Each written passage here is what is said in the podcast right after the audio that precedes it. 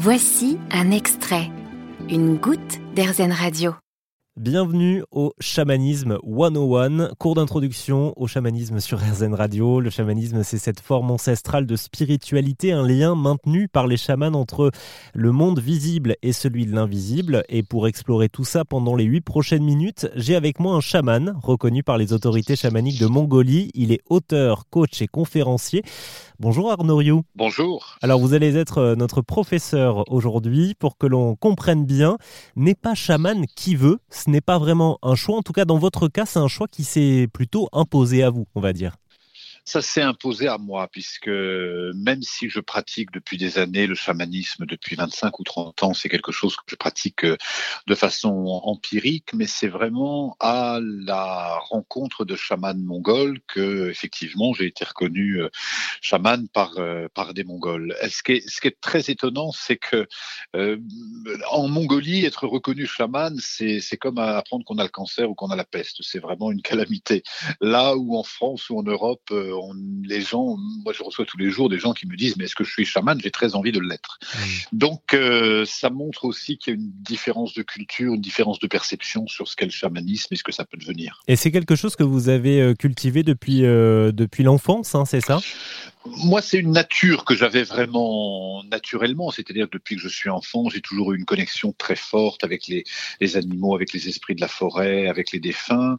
Euh, je faisais du, spiritisme quand j'avais 15 ans. Enfin, c'est quelque chose de, très naturel, mais pour autant, ça faisait pas de moi un chaman. C'est ensuite, par au fil de mes voyages en Inde, au Tibet, en Mongolie, euh, que j'ai rencontré les, maîtres, les, yogis, les rinpoche, les lamas, et que de fil en aiguille, je me suis ouvert au chamanisme. Après m'être ouvert à la méditation, au tantra, au, euh, bouddhisme tibétain, puisque j'ai passé une douzaine d'années avec les, maîtres tibétains. Donc c'est, ça a été vraiment un chemin de, fil en aiguille en fait. Ce qui est impressionnant, c'est que le chamanisme euh, jalonne l'histoire de l'humanité et on le retrouve sur les, sur les cinq continents. Hein. On, le retrouve sur les cinq continents et on le retrouve depuis les, premiers hommes. On trouve des traces de, rituels, euh, que ce soit euh, dès le, paléolithique, on rencontre vraiment des traces de, rituels, de, rituels mortuaires, de rituels de, communication avec les esprits. Les, peintures qu'on trouve euh, dans les grottes sont, toujours des communications avec les esprits que faisaient les, les chamans dans le fond des grottes. Après, ce qui est intéressant, c'est que sur les cinq continents, alors on appelle ça chamanisme, c'est un mot générique, ça vient d'Asie centrale, c'est un mot générique, mais on appelle ça euh, avec différents termes. On va parler des, des medicine man en Arizona, on va parler des euh, pagés en Amazonie, on va parler de hum, voilà du druidisme chez nous les Celtes. Donc c'est des pratiques qui se ressemblent beaucoup. Et aujourd'hui, quand on parle de chamanisme, ça ça devient un terme un peu un peu générique pour parler de de toutes ces pratiques spirituelles qui consistent avant tout à établir des liens entre le visible et l'invisible et essentiellement avec le monde des esprits. Hmm. Alors vous le dites, c'est une question de pratique, mais qu'est-ce qu'il faut avoir en, soi? Quel type de qualité on, doit attendre d'un chaman? La première qualité, c'est la sensibilité, parce que dès qu'on travaille avec l'invisible, on a besoin de se sentir sensible au, monde extérieur, et, la deuxième qualité, c'est d'être très ancré, très enraciné, euh, très les pieds dans la terre, très concret, très pragmatique, parce que sinon on peut effectivement partir facilement en voyage ou facilement avoir des flashs et avoir beaucoup de mal pour les, pour les incarner ou pour, les, pour en faire quelque chose dans notre vie quotidienne. C'est ce qui fait qu'aujourd'hui, on a beaucoup de gens qui sont très, très sensibles, qui s'intéressent au chamanisme et qui n'ont pas développé assez l'ancrage, faire un travail émotionnel pour pacifier nos émotions, faire un travail pour être vraiment pacifier notre histoire, pour euh, euh voilà, c'est tout un, on aurait besoin en fait de tout un prérequis euh, pour euh, à, l'époque le, druidisme c'était 12 ans d'études et, nous, on aurait besoin de faire ce travail euh, au préalable avant de s'intéresser au chamanisme, je crois. Donc, pour avoir accès au, chamanisme, si on n'est pas euh, élu comme vous, si je puis dire, ou si on ne fait pas tout ce travail-là, c'est par l'intermédiaire d'un soin chamanique, d'une séance. Ça, tout le monde peut en bénéficier. Tout le monde peut en bénéficier. Mais quand je dis que, que, bien sûr qu'on n'est pas tous chamans, c'est comme euh, je pourrais dire, on n'est pas tous, euh, on n'est pas tous des chefs cuisiniers. Par contre, on peut tous apprendre à se préparer à manger. On n'est pas rares sont les médecins. Par contre, on peut apprendre à prendre soin de notre santé. Et on peut à la fois recevoir notre recevoir des soins chamaniques. Ça, c'est accessible à chacun. Encore faut-il rencontrer les, les chamans qui les prodiguent. Mais en tout cas, on a, c'est accessible à chacun.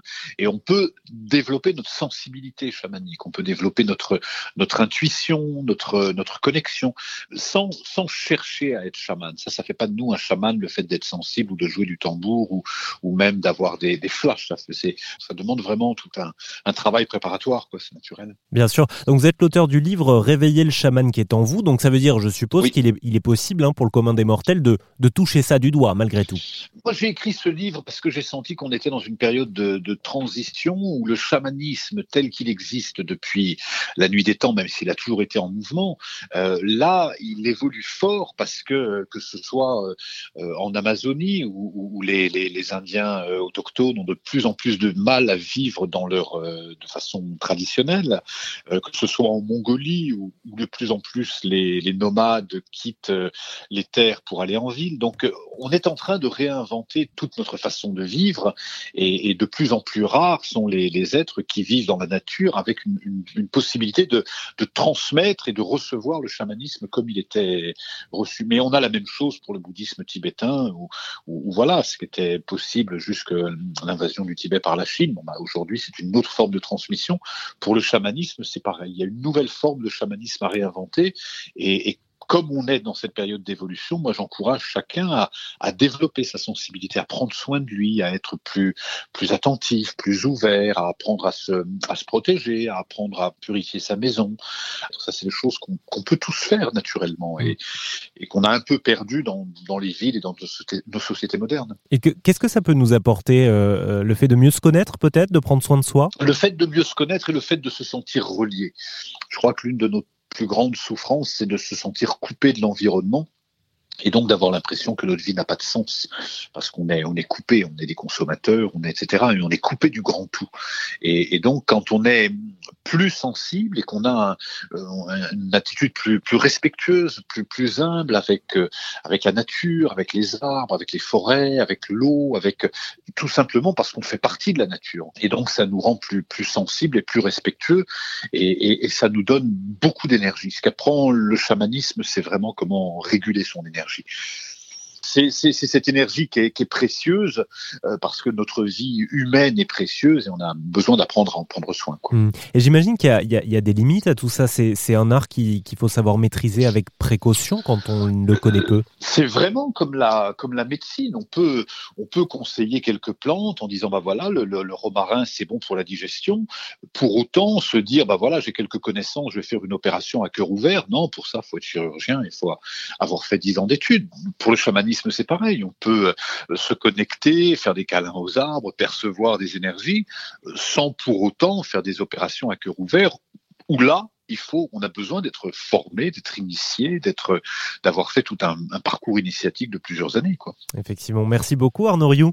Avec plaisir. Merci d'être venu nous faire cette petite introduction au chamanisme sur RZN Radio. Si cela parle à certaines ou certains d'entre vous, je vous mets toutes les infos de cette interview sur rzn.fr. Vous avez aimé ce podcast RZN vous allez adorer AirZen Radio en direct. Pour nous écouter, téléchargez l'appli AirZen ou rendez-vous sur airzen.fr.